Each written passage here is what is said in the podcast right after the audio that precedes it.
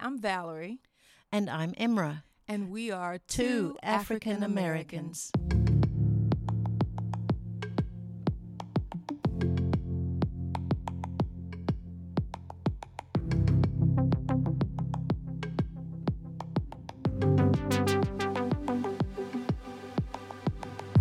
Welcome to Two African Americans, a place for courageous conversations that heal. Today's episode focuses on what it means to truly be an ally, to stand in solidarity with those who are treated unfairly around us. At critical moments in culture, when injustice rips the band aid off old wounds, often the first response of the majority is blame shifting and finger pointing. But as Valarie explains, there is another option for how to respond in a way that builds up rather than tears down. Let's listen in now to episode 5 Lament, Learn, and Leverage.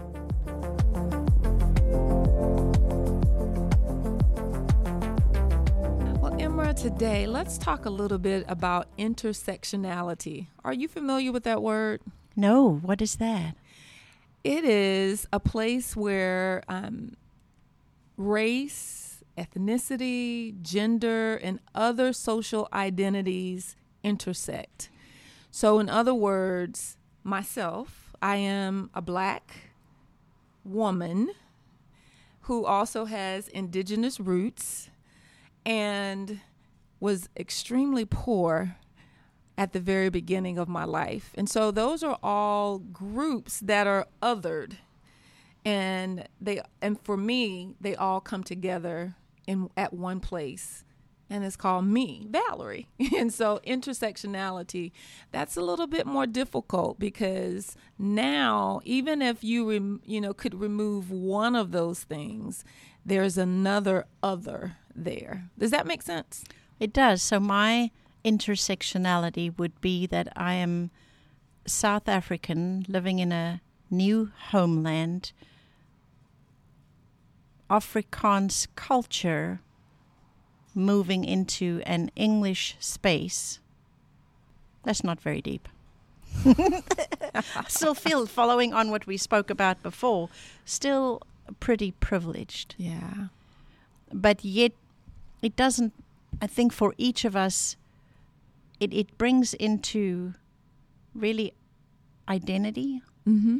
self worth. Mm-hmm. We could even be purely one and have issues with who we are. Mm-hmm. And when, when there's many pieces coming together, and I'm, I'm sure we will have someone around our table in, in the months to come that has not sure or isn't content with their gender Mm-hmm. and how complex that is. And how do you deal with multi layers of differences, others within yourself?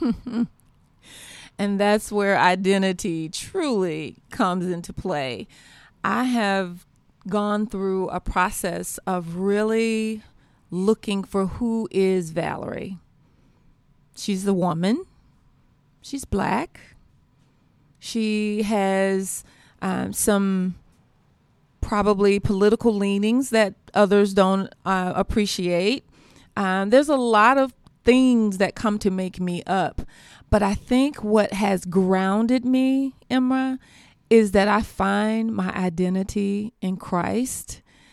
And so, for those who may be listening that are not Christian, you have to find your identity somewhere that's a foundation for you so that when someone comes against one of those parts of you, you don't lose yourself. I am a very tenacious person. So it's very difficult to write me off. and so, you know, saying, oh, you're a woman, you can't do this really doesn't mean very much to me because I've been a woman my whole life and I've had to push beyond that. Um, and same thing, telling me that because of the color of my skin, I don't have access. Then my thought is, okay, we live in America where this constitution that we can challenge and we can begin to challenge some of the institutional prejudice that exists in institutional racism. So because I'm tenacious enough, I will push and push until that person either has to allow me to be a part of what I need, uh, allow access to it, or I'll find a better way to get there. But what about those people who are not tenacious and who are turned away because of one of the others or other things that they are? How do we begin to become allies for people?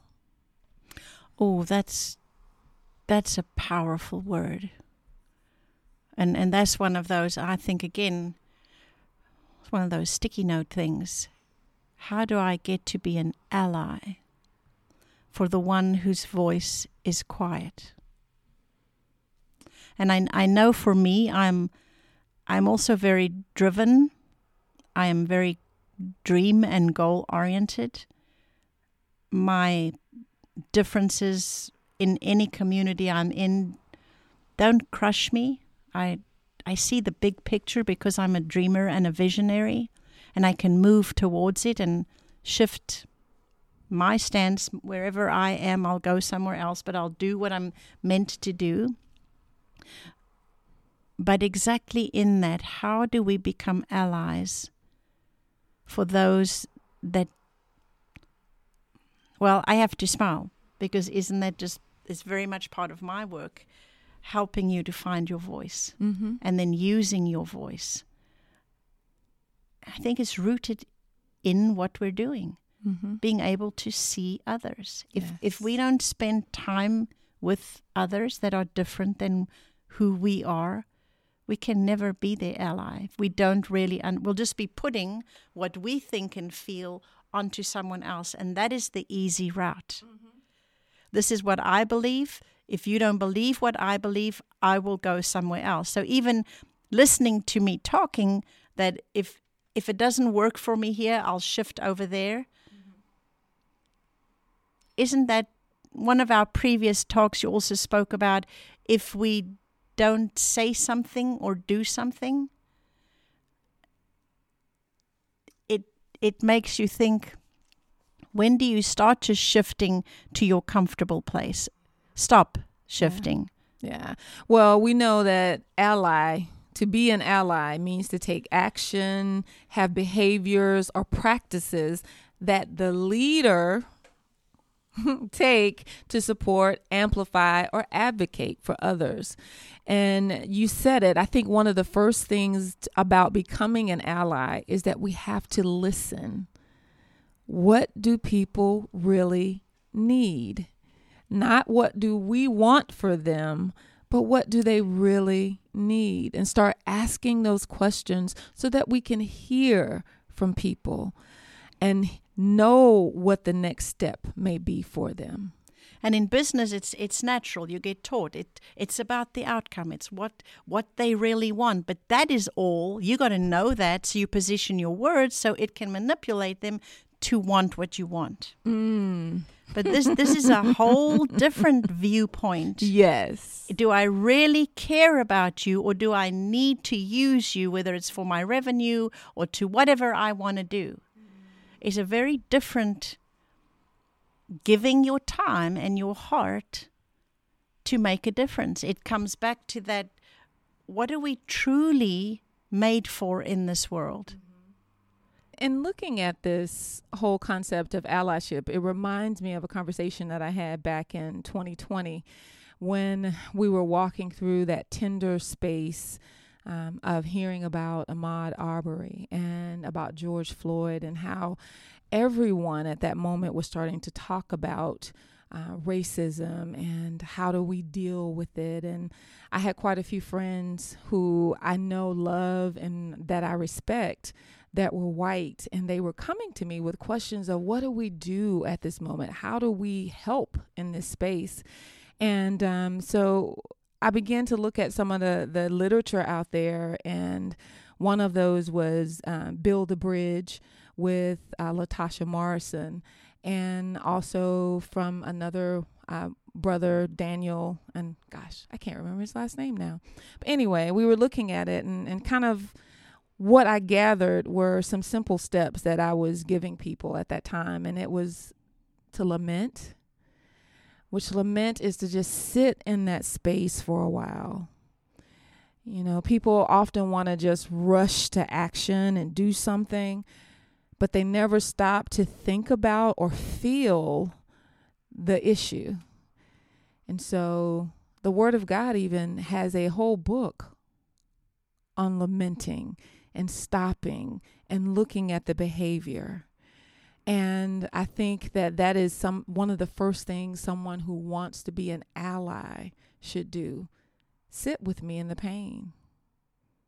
You know, sit with me, hear me, maybe even wipe a few tears for me. Uh, so lament. And then once we kind of walk through that place and that space, learn. And not from me, but learn. Go read books. Go listen to podcasts. you know, go and learn about our country, our history. What does this racism look like? How has it affected people? Learn. Um, one of the things I said was they were asking me questions, and I was in so much pain at the moment that I didn't even know what to say or how to to give the information. So learn. There are resources out there, um, and then leverage that privilege that we talked about last time. That that privilege that comes from being in white skin. It does. It's there. We admit it. Leverage that begin to not just walk in allyship, but in solidarity, where we stand together and we begin to have those conversations out loud um, for policies to change, uh, for uh, our school system to change, for different systems to change. Leverage your platforms. So I, I, guess those are some of the things. The lament, really understand, sit with me, feel with me, learn, and not from me find those other resources because I don't have the capacity to teach you at that moment. And then leverage your privilege, show up, be a part of the change. So, those are just some things that, you know, I, I think about when I look at allyship that leads to solidarity. I'm listening. I, I think of those instances that happened.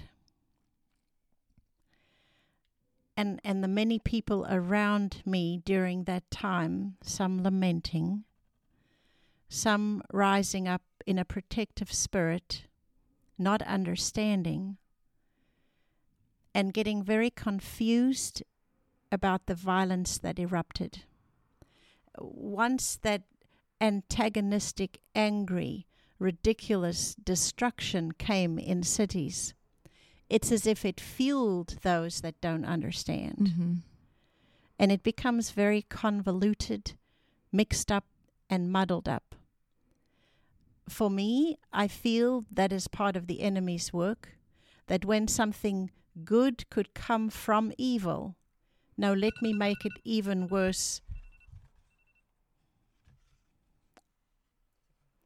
let me make it even worse straight away. I will I will rip through these people.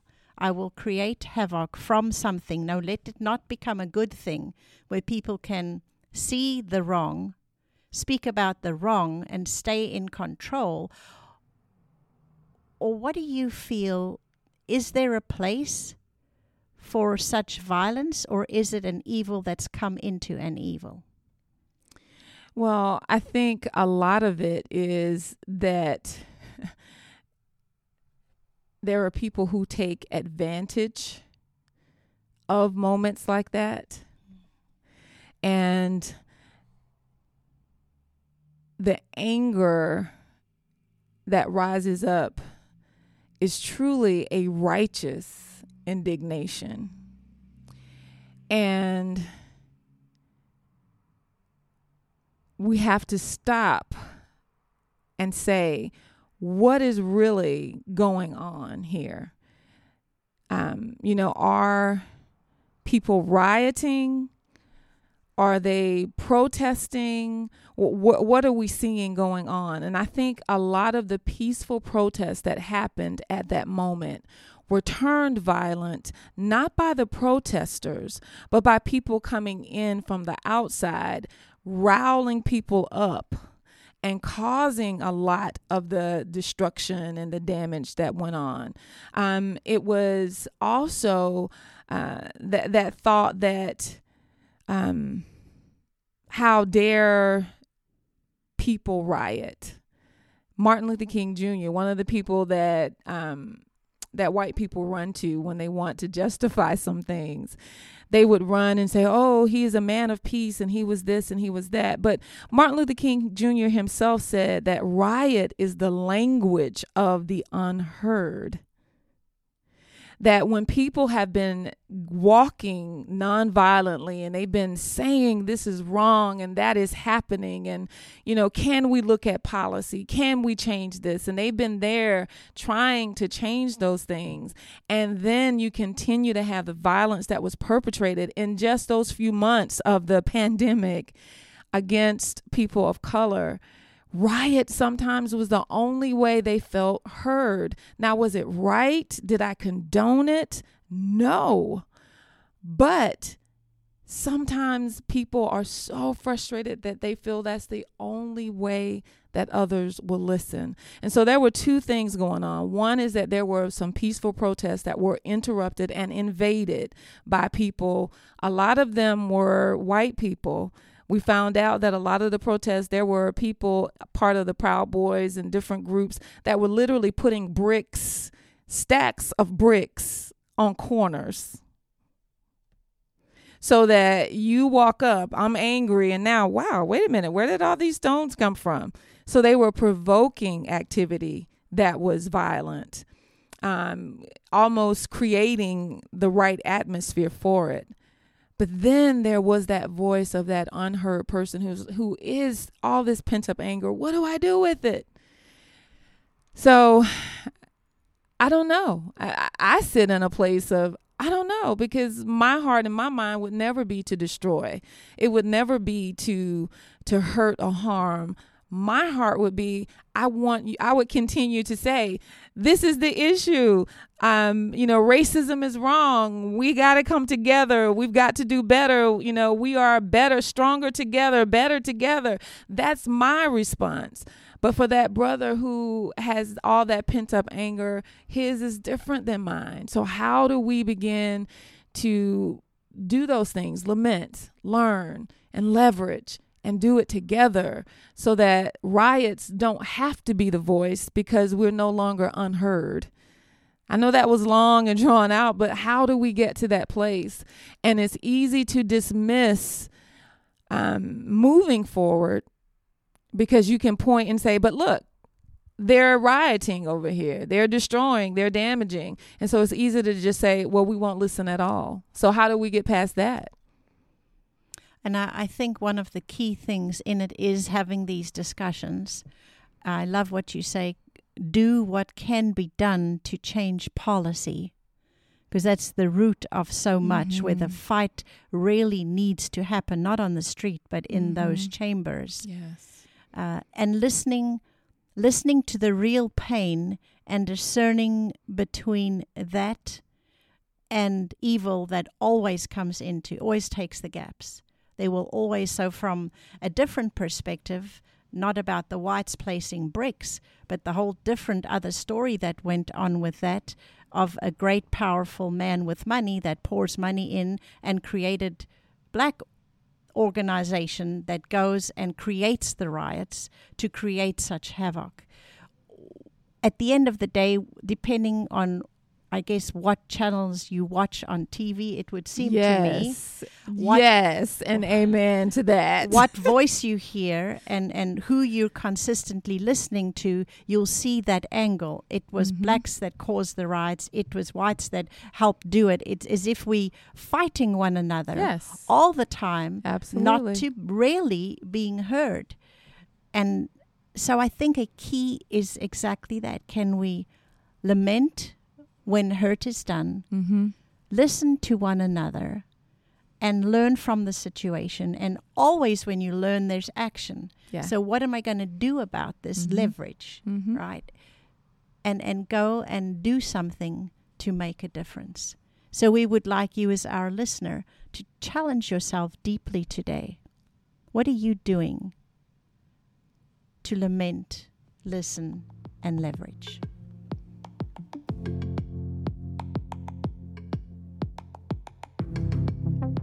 Thank you for joining us today on Two African Americans. We so appreciate your support as we delve into these sensitive topics.